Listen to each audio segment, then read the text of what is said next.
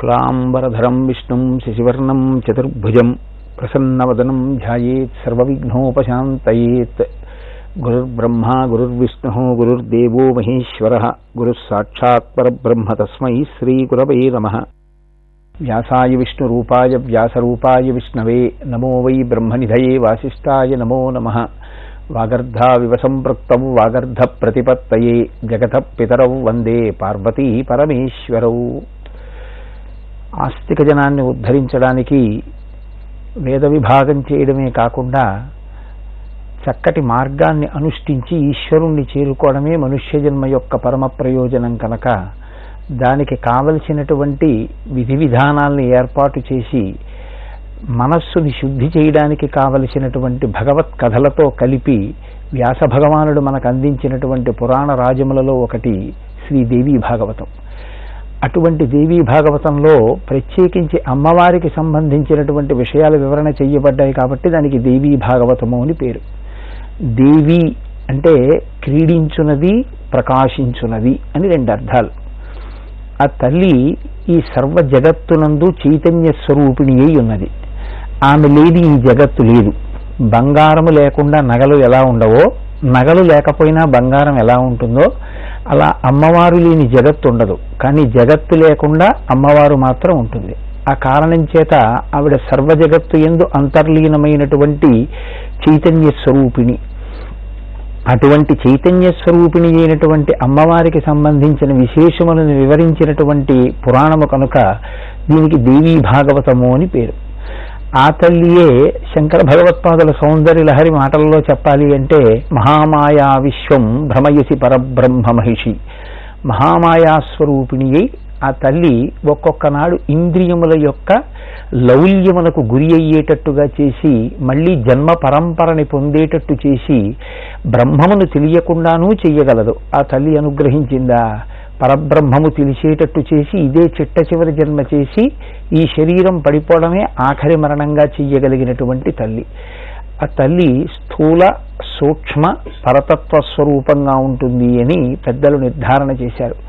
స్థూల స్వరూపము అంటే మాంసనేత్రము చేత చూడడానికి వీలైన రీతిలో అమ్మవారిని ఈ రూపంలో మేము చూడకుండా ఉండలేము అని ఆరాధన చేసి మిక్కిలిగా కోరినటువంటి భక్తుల యొక్క సౌలభ్యార్థం వేదాహమేతం పురుషం మహాంతం ఆదిత్యవర్ణం తమసస్తుపారే సర్వాణి రూపాన్ని విచిత్య ధీర నామాని కృత్వాభివదన్ యదాస్తే అని ఆ తల్లి ఒక అవతారాన్ని స్వీకరించింది. ఒక రూపంతో కనపడింది.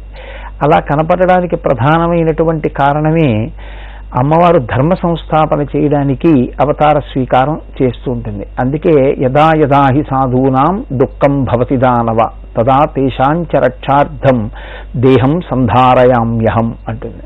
భగవద్గీతలో కృష్ణ భగవానుడు పరిత్రాణాయ సాధూనాం వినాశాయ చ దుష్కృతాం ధర్మ సంస్థాపనార్థాయ సంభవామి యుగే యుగే అన్నట్లే ఎప్పుడెప్పుడు సాధు పురుషులైనటువంటి వారు హింసింపబడతారో ఎప్పుడెప్పుడు అధర్మము పెచ్చరిల్లుతుందో అప్పుడు సాధు పురుషులను అనుగ్రహించడానికి అధర్మం పెచ్చు పెరిగిపోవడానికి కారణభూతులైనటువంటి వారిని నిగ్రహించడానికి నేను ఒక రూపాన్ని స్వీకరిస్తాను అని తల్లి ప్రతిజ్ఞ చేసింది.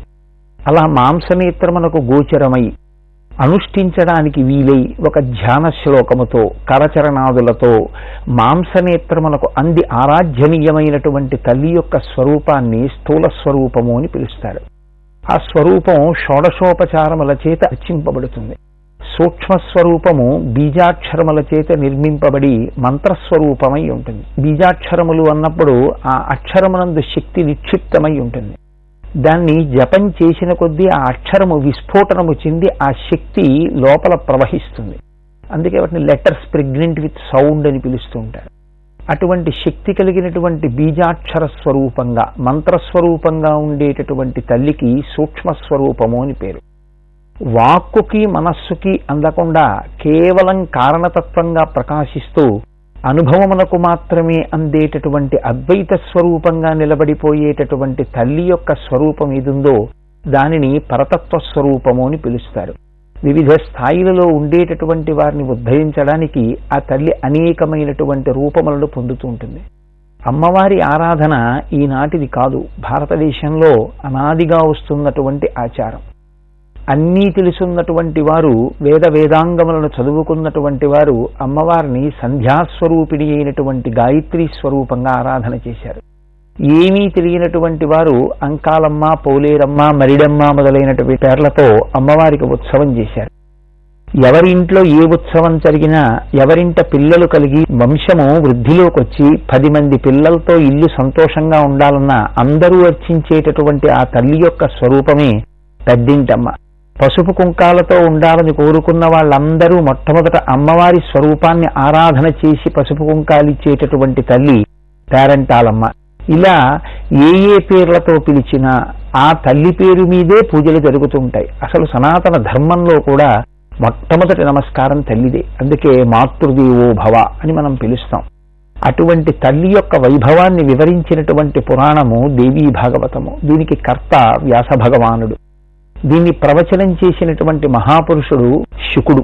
సాక్షాత్ వ్యాస మహర్షి యొక్క కుమారుడై కారణజన్ముడై మహాజ్ఞాని అయి లోకమునకు అత్యద్భుతమైనటువంటి గ్రంథములను బోధించడం కోసమే జన్మ స్వీకరించినటువంటి మహాపురుషుడు శుకబ్రహ్మ. అటువంటి శుకబ్రహ్మ ఒకనకొకనాడు శౌనకాది మహర్షులకు ఈ పురాణ వివరణం చేశారు శౌనకుడు ఒకనాడు ప్రశ్న వేశాడు. యదా జిహ్వేంద్రియాహ్లాదో షడ్రసై ప్రతిపద్యతే తథా శ్రోత్రీంద్రియాహ్లాదో వచోభి సుధియాం స్మృత. అశ్రోత్రా ఫణిన కామం ముహ్యంతి నభోగుణై సకర్ణాయేన శృణ్వంతి తేప్యకర్ణా కథంచన. అతం సర్వే ద్విజాహ సౌమ్య శ్రోతుకామాహ సమాహితా వర్తంతే నైమిషారణ్యే క్షేత్రే కలిభయార్థితా నైమిషారణ్యంలో ఉండేటటువంటి ఋషులందరూ కూడా ఒకనొకనాడు శౌనకుణ్ణి ఎదురుగుండా పెట్టుకుని ప్రశ్న వేస్తున్నారు. ఒక మంచి ప్రశ్న వేసినటువంటి వాడు తప్ప భగవంతుని యొక్క అనుభవమును పొందినటువంటి పెద్దల నుండి ఆ జ్ఞానమును పొందలేడు. పరిప్రశ్నైన సేవయా అంటాడు గీతాచార్యుడు. ఆ ప్రశ్న వెయ్యడంలో కూడా ఆర్తి ఉండాలి. ఆ ప్రశ్న వెయ్యడంలో కూడా తెలుసుకోవాలనేటటువంటి జిజ్ఞాస ఉండాలి. ఎంత అందమైనటువంటి రీతిలో ప్రశ్న వేశాడో చూడండి శౌనకుడు. యదా జిహ్వేంద్రియాహ్లాదో షడ్రసై ప్రతిపద్యతే తథా శ్రోత్రేంద్రియాహ్లాదో వచోభి సుధియాం స్మృత. మనకి జిహ్వేంద్రియము అని ఒకటి ఉంది నాలుక. అది షడ్రుచులను చెప్తూ ఉంటుంది. నాలుక ఉన్నటువంటి వాడు ఎప్పుడూ కూడా షడ్రుచులను తెలుసుకోవాలని రుచులతో కూడినటువంటి పదార్థములను స్వీకరించాలని నిరంతరము కోరుకుంటుంటాడు. నాలుక ఈశ్వరుడు ఇచ్చినందుకు నాలుక చేత షడ్రుచులను అనుభవించాలనేటటువంటి ఉత్సుకత కలిగి ఉన్నట్లే భగవంతుడు మనుష్యునకు చెవులు కూడా ఇచ్చి తద్వారా పరిపూర్ణమైనటువంటి భగవంతుని యొక్క స్వరూపాన్ని వివరణ చేసేటటువంటి విశేషాల్ని పురాణ వాంగ్మయంలో వేదంలో నిక్షిప్తం చేసినటువంటి కారణం చేత వాటిని కూడా విని భగవంతుని గురించి తెలుసుకోవాలనేటటువంటి ఆర్తి లేనినాడు వాడు ఇంద్రియ లౌల్యములకు లోనైన వాడే తప్ప భగవంతుణ్ణి స్మరించి భగవంతుడి గురించి తెలుసుకుందామనేటటువంటి పూనిక లేనటువంటి జీవితం ప్రయోజనాన్ని పొందుతుంది అని చెప్పడం కష్టం. కాబట్టి మాకు కేవలము రసీంద్రియము కాదు మాకు శ్రోత్రింద్రియము కూడా ఉంది చెవులు కూడా ఉన్నాయి. మీరు మహానుభావులు మీరు భగవంతుని గురించినటువంటి విశేషములు తెలిసినవారు అనుభవించినవారు. కాబట్టి మీరు గురుస్థానములో కూర్చుని చెప్పడానికి అర్హులు. మీ వంటి మహాపురుష సందర్శనము చేత మేము ఇవాళ పవిత్రులమయ్యాం. కాబట్టి మీరు మాకు భగవత్ కథ చెప్పవలసింది. చెవులు లేని ప్రాణులైనటువంటి పాములు కూడా ఆకాశగుణమైనటువంటి ఈ శబ్దాన్ని అనుభవించి ఆనందిస్తుంటాయి. అటువంటిది చెవులు కలిగినటువంటి మేము భగవత్ కథాశ్రవణమునందు ఎంతటి కుతూహలాన్ని పొంది ఉండాలి? మేమందరం నైమిషారణ్యమునందు ఉన్నవారం. ఇవాళ మా అదృష్టం కొద్దీ మీరు వచ్చారు. కాబట్టి ఓ సుతమహాముని వ్యాస భగవానుడు ఏ శుకమహర్షికి ఈ దేవీ భగవతాన్ని వివరించాడో దాన్ని మీరు తెలుసుకుని ఉన్నటువంటి వారు. మాక దేవీ భాగవతాన్ని వివరించవలసింది. అంటూ శౌనకుడు అంటాడు ఏన కానాప్యుపాయేన కాలాతి వహనం స్మృతం వ్యసనైరిహ మూర్ఖానాం బుధానాం శాస్త్రచింతనై. కాలమనేటటువంటిది ఆగేది కాదు. అది ఒక ప్రవాహ స్వరూపము అలా వెళ్ళిపోతుంటుంది సూర్యోదయ సూర్యాస్తమయములు ఎవరి కొరకు ఆగేవి కౌ? ప్రత్యాయాంతిగతా పునర్న దివసా కాలో జగద్భక్షక. లక్ష్మీస్తోయ తరంగ భంగ చపలా విద్యుచ్చలం జీవితం అంటారు శంకర భగవత్పాదులు. సూర్యోదయ సూర్యాస్తమయములలో ఈశ్వరుడు ప్రతి జీవి యొక్క ఆయుర్దాయాన్ని గ్రసించేస్తున్నాడు. కానీ ఆ ఆయుర్దాయము నశించిపోయే లోపల భగవంతుడిచ్చినటువంటి పరమోత్కృష్టమైన ఈ మనుష్య ఉపాధి మళ్ళీ బ్రహ్మాండంలో కలిసిపోయే లోపల ఈశ్వరుడు గురించి తెలుసుకోవడానికి ఉపయుక్తమైనటువంటి ఈ శరీరాన్ని పొంది ఉన్నాం కాబట్టి దీన్ని ఉపకరణముగా మేము ఆత్మతత్వాన్ని తెలుసుకుని మేము సత్యాన్ని పొందడానికి మాకు గొప్ప ప్రయోజనము సాధనము ఇవాళ మీ దర్శనమే. కాబట్టి ఎలాగో అలా కాలం వెళ్ళిపోతుంది. భగవత్ కథా చింతనము గురించినటువంటి ఆర్తి లేకపోయినా కాలం ఆగేది కాదు. కానీ బుధులైన వారు బుధులైన వారు అంటే పండితులైన వారు. పండితులైన వారంటే పండాహ అంటే భగవత్ సంబంధమైనటువంటి జ్ఞానము.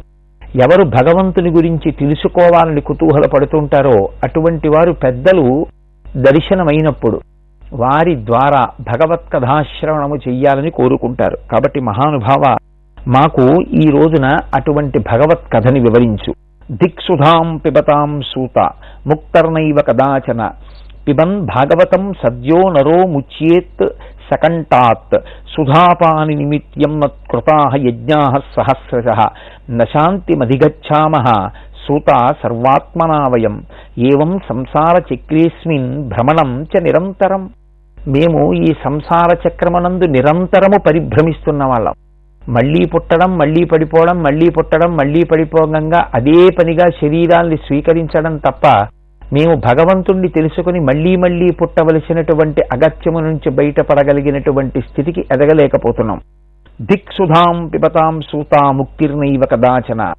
మేము అమృతపానము చేసి సాధించేది ఉంటుంది అమృతపానం చేశాము అన్నటువంటి దేవతలు మాత్రమే సాధించారు. శంకర భగవత్పాదులు సౌందర్యలహరి చేస్తూ ఆ సుధాపానము అంటే ఎవరైతే అమృతపానము చేశారో వారు కూడా శరీరములను కాలగతి ఎందు విడిచిపెట్టిన వారే. కానీ అమ్మ నీ భర్త అయినటువంటి పరమశివుడు మాత్రం ఆ అమృతాన్ని తాగకపోయినా హాలాహలాన్ని తాగినా ఆయన యొక్క శరీరము పడిపోలేదు అంటే తవ జనని తాటంక మహిమ అంటారు.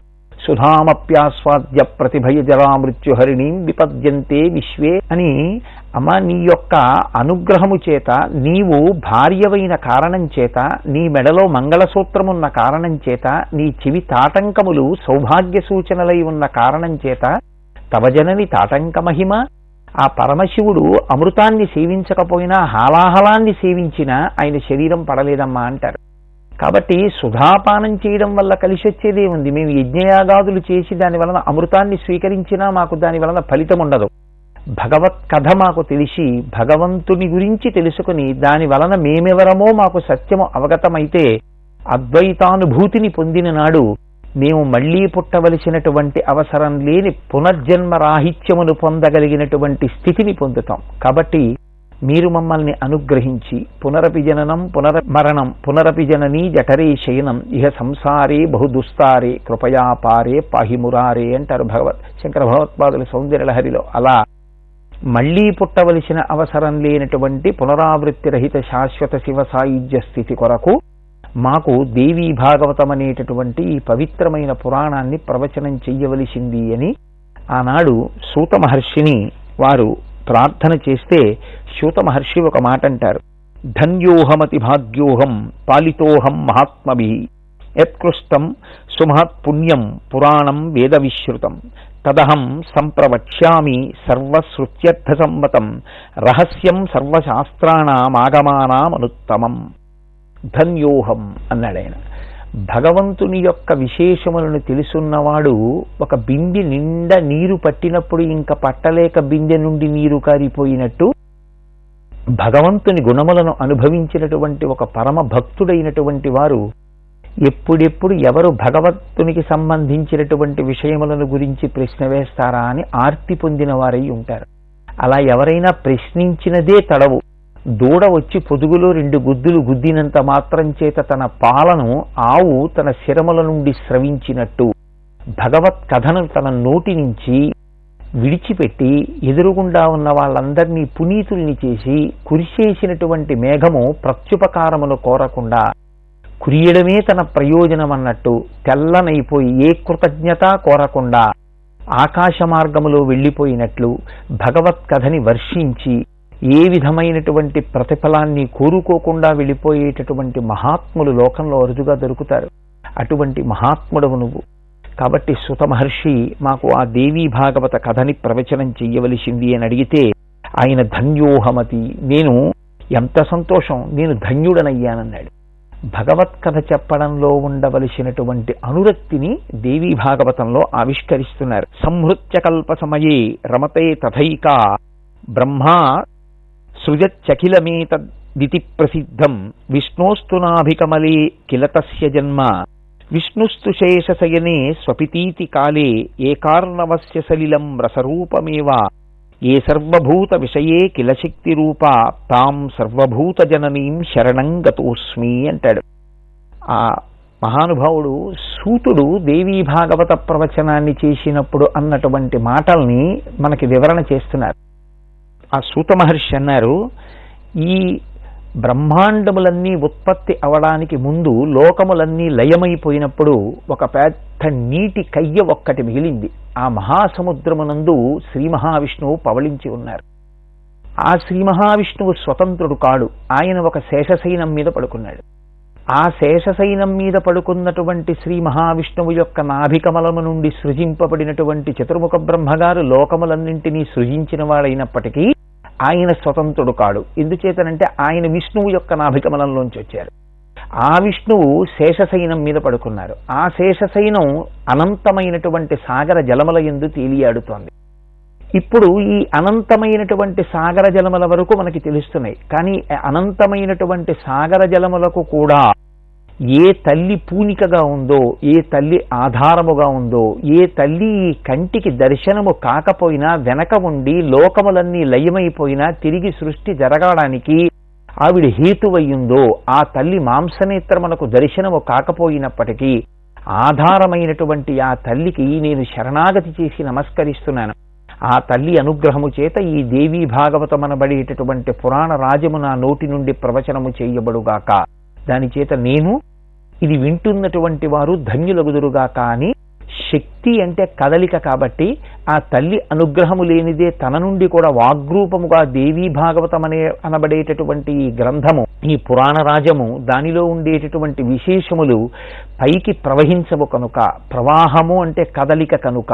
ఆ వాక్కులు లోపల ఉన్నటువంటి ఊపిరి భావజాలములతో కూడినదై కదిలి వాగ్రూపముగా బయటికి వస్తే అది ఆనాడు అక్కడ నైమిషారణ్యంలో ఉండేటటువంటి ఋషులందరినీ కూడా తరింపచేస్తే ఆ తరువాతి కాలంలో పెద్దల చేత ప్రవచనము చేయబడుతూ వచ్చినటువంటి దేవీ భాగవతం అనుశ్రుతంగా కొన్ని కోట్ల మంది ఆధ్యాత్మిక తీరాలు చేరాలనుకున్న వారందరినీ కూడా తరింపచేసింది కనుక ఈ కదలికలన్నిటి ఎందు అమ్మవారే ఉంది అని మొట్టమొదట సూత మహర్షి ఆ తల్లి భగవతికి నమస్కారం చేసి ప్రారంభం చేస్తున్నారు.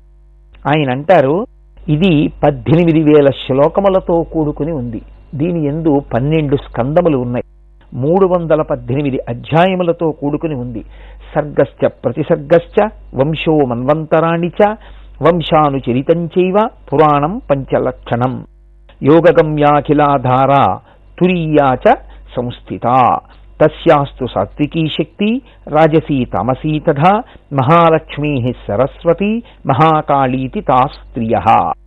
ఆయన అంటారు ఈ దేవీ భాగవతమునందు సర్గశ్చ ప్రతిసర్గశ్చ వంశో మన్వంతరాణిచ వంశానుచరితంచైవ పురాణం పంచలక్షణం. ఈ దేవీ భాగవతము ఎటువంటి స్వరూపముతో రచన చేయబడినది అన్న దాని గురించి మొట్టమొదట సూత మహర్షి వివరణ చేస్తున్నారు.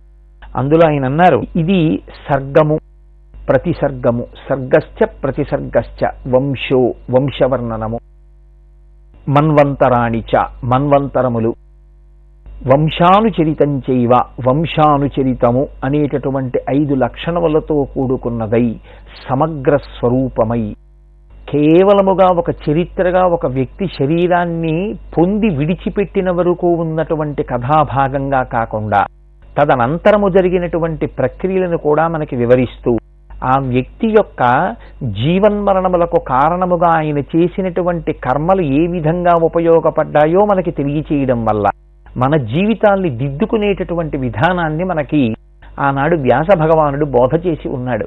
అందులో సర్గశ్చ సర్గశ్చ అన్న మాటకు అర్థం అమ్మవారు సహజముగా నిర్గుణ ఆమె ఎందు ఏ గుణములు కలిగినటువంటి తల్లి కాదు. ఆమె శుద్ధసత్వమునకు ఆవల నిర్గుణమై నిరంజనమై ప్రకాశించేటటువంటి ఆ తల్లి ఏ విధంగానూ వాక్కులకు మనస్సునకు అందేటటువంటి స్వరూపముతో ఉండేటటువంటిది కాదు. కానీ ఈ జగత్ సృష్టి స్థితి లయ అనబడేటటువంటి మూడింటిని జరిపితే తప్ప అసలు ఈ సృష్టి కార్యమనేటటువంటిది జగన్ నిర్మాణం అనేటటువంటిది జరగదు కనుక ఆనాడు ఆ తల్లి గుణములను పొందింది. ఆ గుణములను పొంది ఆమె సత్వగుణము రజోగుణము తమోగుణము అని మూడు గుణములను ప్రకాశింపచేసింది. ఈ మూడు గుణములే సర్వ సృష్టికి మూలమయ్యాయి సర్వ సృష్టి యొక్క స్థితికి కారణమయ్యాయి సర్వ సృష్టి యొక్క లయకు కారణమయ్యాయి. ఇందులో ఆమె సృష్టి చేసినప్పుడు రజోగుణంతో కూడుకున్నటువంటి ఒక శక్తి స్వరూపాన్ని ఆవిర్భవింపచేసింది. ఆ రజోగుణ సంబంధమై సృష్టి ప్రధానమైనటువంటి శక్తి స్వరూపమునకు సరస్వతి అని పేరు. ఈ సృష్టింపబడినటువంటి జగత్ నిలబడడానికి హేతువుగా ఆమె సత్వగుణ ప్రధానమైనటువంటి ఒక శక్తి స్వరూపాన్ని ఉద్భవింపచేసింది. ఆమెకు శ్రీ మహాలక్ష్మి అని పేరు. ఈ ఉద్భవించినటువంటి జగత్తు కొంతకాలం నిలబడినటువంటి జగత్తు మళ్ళీ యథారూపమును పొంది లయమైపోయేటట్టుగా లయం చెయ్యడానికి కావలసినటువంటి శక్తిని ఒకరి ఎందు ప్రచోదనం చేసి ఒక స్వరూపాన్ని సృజించింది. దానికి మహాకాళీ స్వరూపము అని పేరు. ఇప్పుడు ఆమె సత్వ రజ తమో గుణములతో శ్రీ మహాలక్ష్మి శ్రీ మహాసరస్వతి శ్రీ మహాకాళి అనబడేటటువంటి మూడు స్వరూపములను సృజించింది. ఈ మూడు స్వరూపములను సృజించినటువంటి నిర్గుణ అయినటువంటి ఆ జగన్మాత మళ్ళీ ఈ మూడు స్వరూపములను ప్రయోజనమును అందించుట కొరకు ముగ్గురు వ్యక్తులను సృజించి వాళ్ళని పుంస్వరూపముగా పేరు పెట్టి పిలుస్తూ వారి ఎందు ఈ శక్తులు కలిసి జగత్తుకు ప్రయోజనం అందేటట్టుగా చేసింది. దీన్ని సర్గము అంటారు శక్తి సృష్టిని. శక్తి సృష్టి ఈ అందినటువంటి జగత్ తిరిగి పుంస్వరూపమైనటువంటి వ్యక్తులతో చేరి ప్రయోజనాన్ని అందించడాన్ని ప్రతిసర్గము అంటారు. ఈ సర్గ ప్రతిసర్గములతో ఇంకా వ్యాస భగవానుడు ఈ పురాణాన్ని మనకి అందించినప్పుడు పాటించినటువంటి మిగిలిన లక్షణాల గురించి దాని వలన మనం పొందవలసినటువంటి అత్యద్భుతమైన ప్రయోజనం గురించి ఈ సృష్టి వికసనమునందు తల్లి చూపించినటువంటి అద్భుతమైన నైపుణ్యమును గూర్చి మనం మళ్ళీ రేపటి రోజున ప్రస్తావన చేసుకుందాం. మంగళాశాసన పరై మదాచార్య పురోగమై సర్వైశ్చ పూర్వైరాచార్యై తత్కృతాయాస్తు మంగళం. మంగళం కోసలేంద్రాయ మహనీయ గుణాత్మనే చక్రవర్తి తనూజాయ సర్వభౌమాయ మంగళం ఉమాకాంతాయ కాంతాయ కామితార్థప్రదాయినే శ్రీగిరీషాయ దేవాయ మలినాథాయ మంగళం కరచరణకృతం వా కర్మవాక్కాయజం వా శ్రవణనైనజం వా మానసం వాపరాధం విహితమ విహితం వా సర్వమేత్తక్షమస్వ శివ శివ కరుణాబ్ధే శ్రీ మహాదేవ శంభో